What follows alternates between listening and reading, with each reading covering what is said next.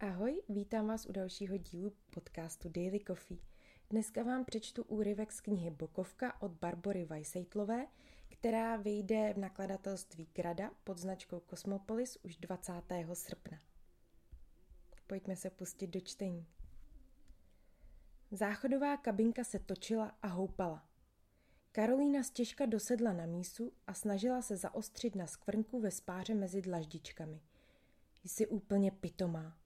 To jsi musela pít ty panáky? Bude ti ráno blbě a kolik kravin si tam všem vykládala, pomyslela si, ale výčitky byly zastřené alkoholem a neměly tu správnou důraznost. Místo toho se opilecky zachychotala a snažila se zrekapitulovat průběh večera. Původně se jí na ten vánoční večírek vůbec nechtělo.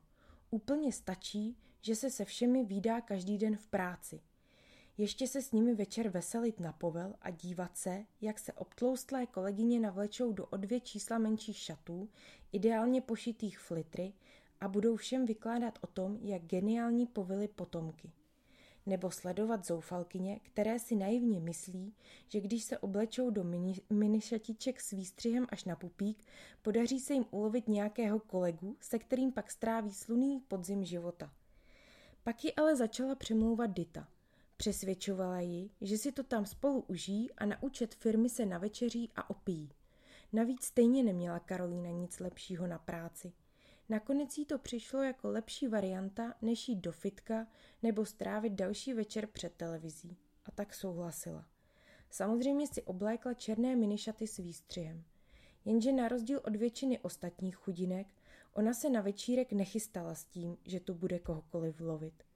Prostě ty šaty jen dělají hezká prsa. A to je výhoda, která se jen tak z bůdarma nevyhazuje z okna. Na začátku to byla obvyklá umrtvující nuda, tak typická pro všechny firemní akce. Do klubu, který pro večírek rezervovala blondětá asistentka Nela, vyhlášená silikonovými vnadami, mizivou inteligencí a ochotou roztáhnout nohy prakticky před kýmkoliv, se scházelo do podzemí po kovových schodech. A vůbec celý interiér se nesl v moderním industriálním duchu. Takže všichni firemní hipstři byli spokojeni. Raut měl ucházející kvalitu a pochopitelně na něm nechyběly španělské tapas ani pražská šunka, kterou mladíčký číšník v bílém sáčku odkrajoval přímo na talíře účastníků. Jak taky jinak. Víno bylo o poznání horší. Už při první sklence bylo Karolíně jasné, že jí z něj bude ráno bolet hlava. Ale po třetí skleničce změnila názor. Víno je skvělé a tenhle večírek ještě lepší. Dita totiž na baru odlovila Iva a Marka z obchodního a hned s nimi začala vrkat, jako kdyby to byly poslední chlapy na světě. Přitom na ně doma čekal manžel a dvě děti. Tohle chování Karolínu od jak živa popouzelo. Nakonec to byla nuda.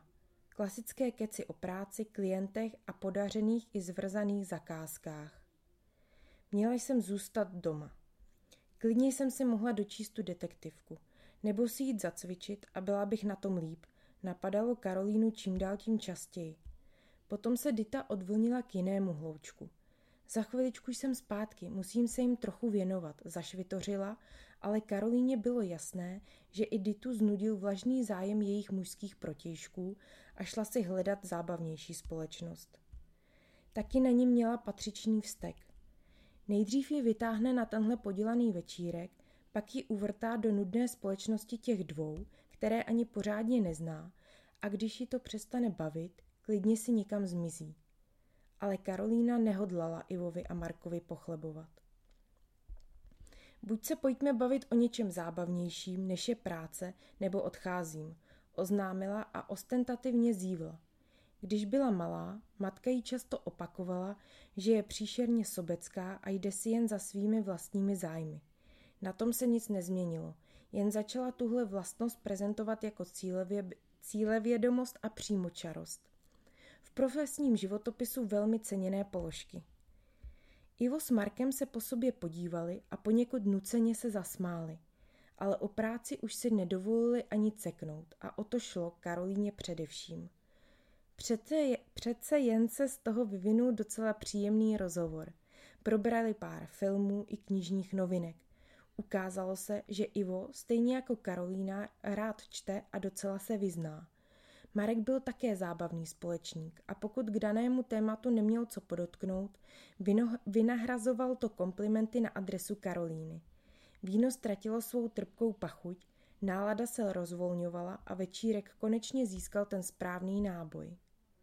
Karolína registrovala, že Marek už nějakou dobu nevynechá jedinou příležitost, aby se jí dotkl. Pokaždé, když chtěl upoutat její pozornost, chytil ji na okamžik za prsty, pokládal jí ruku na rameno a dvakrát nebo třikrát ji objal kolem pasu. Samozřejmě v rámci nějaké historky, kterou zrovna vyprávěl, aby to nepůsobilo tak nápadně.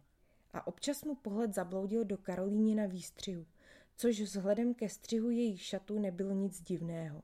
Proto si je ostatně brala. Po dalších skleničkách už bylo Markovo flirtování tak očividné, že pochopil i Ivo a odešel za jinými kolegy. Karolína celý život nenáviděla kliše, lidová moudra a průpovídky, ale kdyby tomu tak nebylo, řekla by, že má pocit, jako kdyby Marka znala celý život. Zjistili, že oba vyrostli na malé vsi a bavili se společnými vzpomínkami i historkami. Karolína se sice po rozvodu rodičů přestěhovala se svou matkou do Prahy, ale na vsi prožila prvních jedenáct let života a zůstala jí tam i část příbuzných. Marek žil v malé vesnici na severu Čech až do svých devatenácti. Dojížděl odtud i na gymnázium a utrhl se teprve, když se dostal na vysokou do Prahy, kde i zůstal. Jeho postřehy byly vtipné, reagoval pohotově a s přesně takovou mírou ironie, která byla Karolíně sympatická. Chytří chlapí vždycky připadali nesmírně atraktivní. Oceňovala i to, že se jen tak decentně zmínil o svých dvou dcerách a manželce. I když se spolu nikdy předtím soukromně nebavili a pracovně spolu téměř nepřicházeli do styku, samozřejmě věděla, že je ženatý. Ve firmě o 150 lidech se přitažlivý muž neschová – ale za skutečnost, že jí nevykládal o tom, jak se s manželkou seznámili, nebo jaká kráva je třídní učitelka jeho starší dcery, mu připsala body navíc. Znamenalo to, že zná pravidla hry a respektuje je. Jen úplný zoufalec může ženu obejmout kolem pasu a přitom jí líčit, jak probíhal poslední fotbalový zápas jeho syna. A že jejich takových znala. Bylo proto jen logické, že jakmile nejatý DJ zpomalil tempo, požádal jí Marek o tanec. V té době už byla zábava na večírku rozjetá. Na miniaturním parketu tančily ploužáky nejen páry, ale i do sebe zaklesnuté celé skupinky, které ječely nadšením nad svou originalitou. Při tanci Marek držel Karolínu pevně a občas jí sjel rukou na zadek. Možná kdyby toho tolik nevypila, připadalo by jí to tak banální, že by se urazila. Ale teď ji to vzrušilo. Měla takovou soukromou teorii o souvislosti mužských rukou s tím, jaký bude chlap v posteli.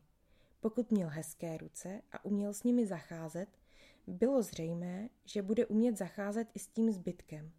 Markovi ruce byly rozhodně nadprůměrné. Přitiskla se k němu tak, aby cítil její prsa.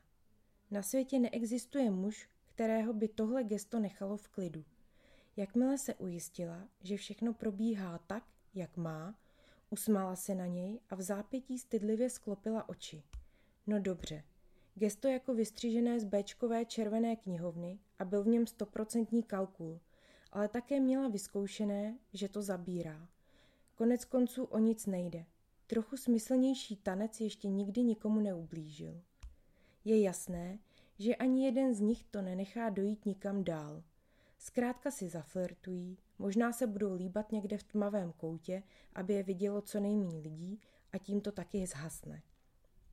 Kdykoliv se potom v následujících týdnech potkají někde ve firmě nebo na obědě, usmějí se na sebe, prohodí pár neutrálních vět a pak budou každý spěchat jiným směrem, aby to snad nevypadalo, že si jeden z nich dělá nějaké naděje nebo nároky.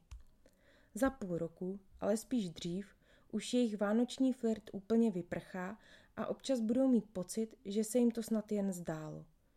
Vzpomínka na tenhle ploužák vybledne a ztratí všechno ze své smyslnosti, tak proč nevyužít přítomného okamžiku a nepřitisknout se k němu ještě víc? ať už ten večer stojí za to. Když odcházela na záchod, cítila v zádech jeho pohled. A nebo možná ne, a jen si to ve své opilé rozjitřenosti namlouvala. Ale stejně byla přesvědčená, že se za ní dívá a jen doufala, že jí na černých punčochách neteče oko, které by pokazilo efektní odchod.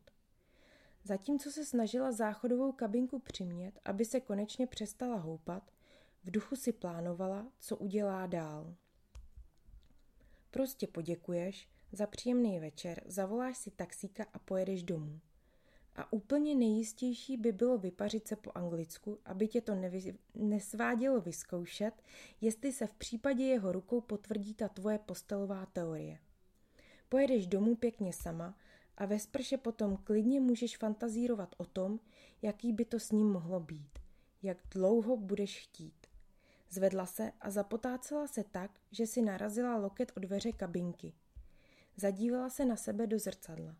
Řasenku měla trochu rozmazanou a z účesu se jí uvolnilo pár neposlušných pramenů, ale měla pocit, že to jejímu vzhledu dodává trochu ehm, dekadentního a svůdného šmrncu. Takhle nějak bych vypadala po sexu s ním, zadoufala. Znovu ji napadlo, jestli by nestálo za to se s ním vyspat. Vykašli se na to. Bylo by to moc komplikovaný, řekla si pro sebe. Zastrčila si pramínek vlasů za ucho a ještě jednou se marně pokusila zaostřit ovíněným pohledem na konkrétní bod. Tentokrát na malou skvrnku v rohu zrcadla. Vzpomněla si na jeho ruce na svém zadku a zašimralo ji v podbříšku. Bylo by to s ním fajn a právě proto je nejvyšší čas odjet domů. Těsně předtím, než vyšla ze dveří dámských záchodů na chodbu, napadlo ji, že kdyby byli v debilně romantickém filmu, Marek by na ní teď čekal na chodbě. A taky vlastně ani nepřekvapilo, že tam opravdu stál.